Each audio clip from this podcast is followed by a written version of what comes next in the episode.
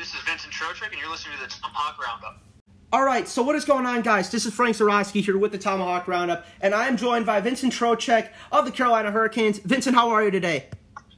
I'm good, Frank. How are you doing? Good. Really excited to have you on. So you spent part of your first two seasons in San Antonio with the now defunct Rampage. What was San Antonio like from a player's perspective, and what was the fan base like, and how did you take it away from your time there? San Antonio was great. I mean, I loved it as a city. Me, me being first year pro playing there, it was one of the better cities in the minors. So uh, I had a great time there, and it just the, the Rampage as an organization, they obviously helped me develop as a hockey player and a young man um, to kind of push me forward to that next level in the NHL. So um, San Antonio was a great great time for me. Yeah, and that, and I remember one of my first minors games that I went to before I got into the journalism business was uh, a Chicago game against San Antonio. And even though you know you're rooting for Chicago, you're rooting for your hometown team, San Antonio was hard not to root for, and that was that was really the the the energy they brought because they traveled well. They traveled well to other barns.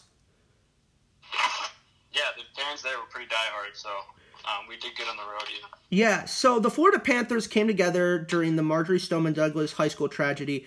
How did the team, including yourself, help to support the grieving community? And what was going through your mind when you heard Roberto Luongo's speech? We did whatever. We, we didn't, I mean, there was not much you could really do to help at that point. We, we tried to visit as many of the victims as we could, their families. Um, just kind of trying to get their mind off things. But uh, Lou's speech was was very touching and, and special. He did a great job with it. Um, he had kids in the Parkland area going to school there, so it hit close home for.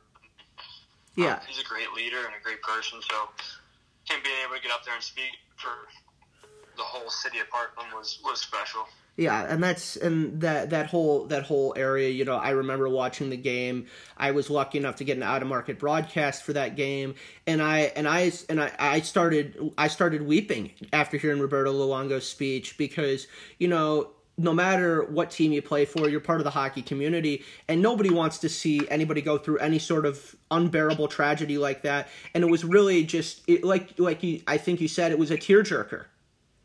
Yeah, exactly. Yeah, so there's a specific goal you scored against Anaheim where you brought the baseball diamond to the ice. How did that play develop as you batted the puck out of the air?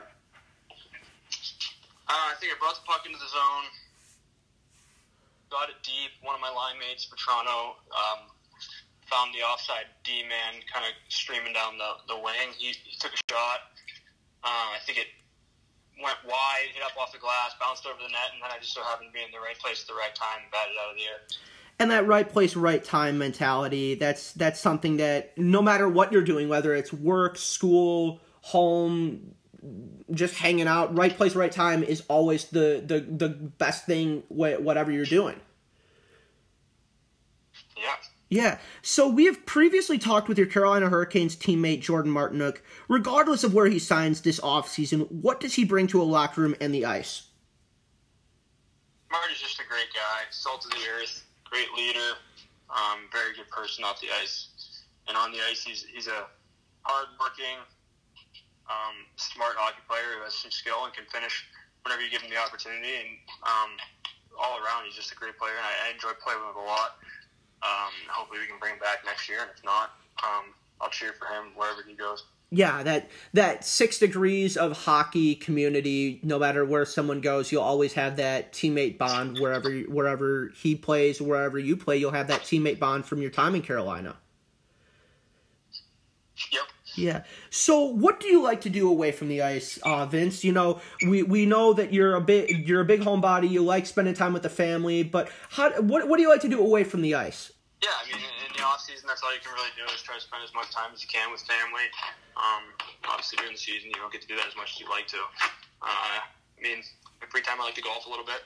Um, I mean, hockey takes up a lot of time. You know, I mean, in the off season, you get a little bit of time off, and you're, you're back to training pretty quickly and back on the ice. So I do as much as I can to try to stay free of my mind from the game in the off season and try to spend time with family, but at the same time, you got to do what you got to do to. Uh, right. Right, right. You it, it, like like uh, Steve Dubinsky had said on our show la- a couple weeks ago. You know, hockey's a twelve month year commitment. Yep. Yeah. So you're you're you've said before that your second home is Michigan, and obviously we get a lot of Michigan listeners from my time interning with the Muskegon Lumberjacks, playing playing a lot of youth hockey in Michigan. What made that environment so conducive for hockey for you? that's just where I spent most of my time. I mean, I, I was there from the age of 12 till the age of 19. Pretty much all the years that I was developing as a hockey player were spent in Michigan. So uh, they turned me into the hockey player and the man I am today. And yeah, and the, and it's almost like where the where the, the the school of hard knocks was in a sense, where it's like you're you're learning everything every single day. Am I understanding that right, Vince? Yeah, that's it, it just that's how I understood it. You know what I mean? Yeah. So as your team moves forward towards the ultimate trophy, how do you use the the past two years of playoff experience, especially this year against the Lightning, where you guys came really close to knocking off the best team in the league, to grow this coming season? Yeah, we got a good team. We got a, lot of experience, like you said, the last few years of the playoffs, um, dating back a few years with the guys that have been here a while.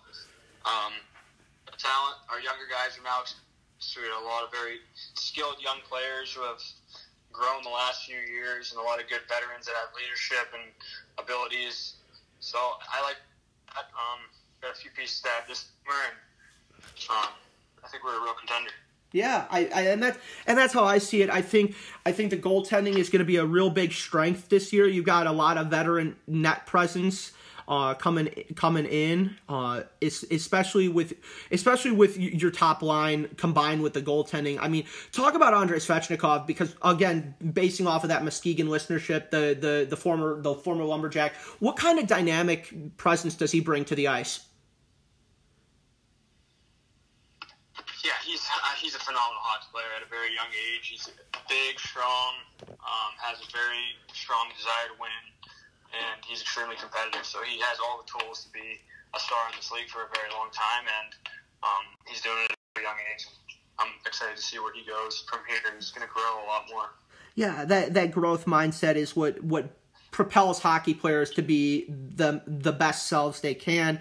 Um, during the 2016-17 season, you had a chance to play for Team North America in one of the few World Cups of hockey that we've had. I mean, how is that environment different than other tournaments like the World Juniors or like the playoffs? Uh, personally, for me, that was one of the most exciting tournaments in my life. One of the more fun experiences I've had in hockey. Um, I mean, it's great. The, the, way they did it with the under 23 team, we had a ton of fun. We had an extremely exciting hockey team on the ice. And uh, it, it draws the biggest stage right before the season. Everybody was wanting to watch hockey, so the the whole event was great. Yeah, and that and that environment, you know, with that under twenty three team, I mean, you see where some of those stars have grown from that time, from the 2016-17 season. The the budding superstars have now blossomed, if you will. Yep, exactly. And now the team that was under twenty three at the time is kind of, if you look at that team now, it's a lot of NHL superstars at this point. Yeah, yeah, that's that's that. I I couldn't have put it better myself, Vince. And Vince, before we head out today, is there anything else you want to add for our listeners around the U.S., Canada, beyond, in Michigan, especially? Uh, I mean, for the young kids that are watching or listening and uh, are aspiring hockey players, always shoot for your shoot for your dreams, shoot for the stars. I mean, for me personally, I was just a young kid that, that wanted to play hockey at a very young age.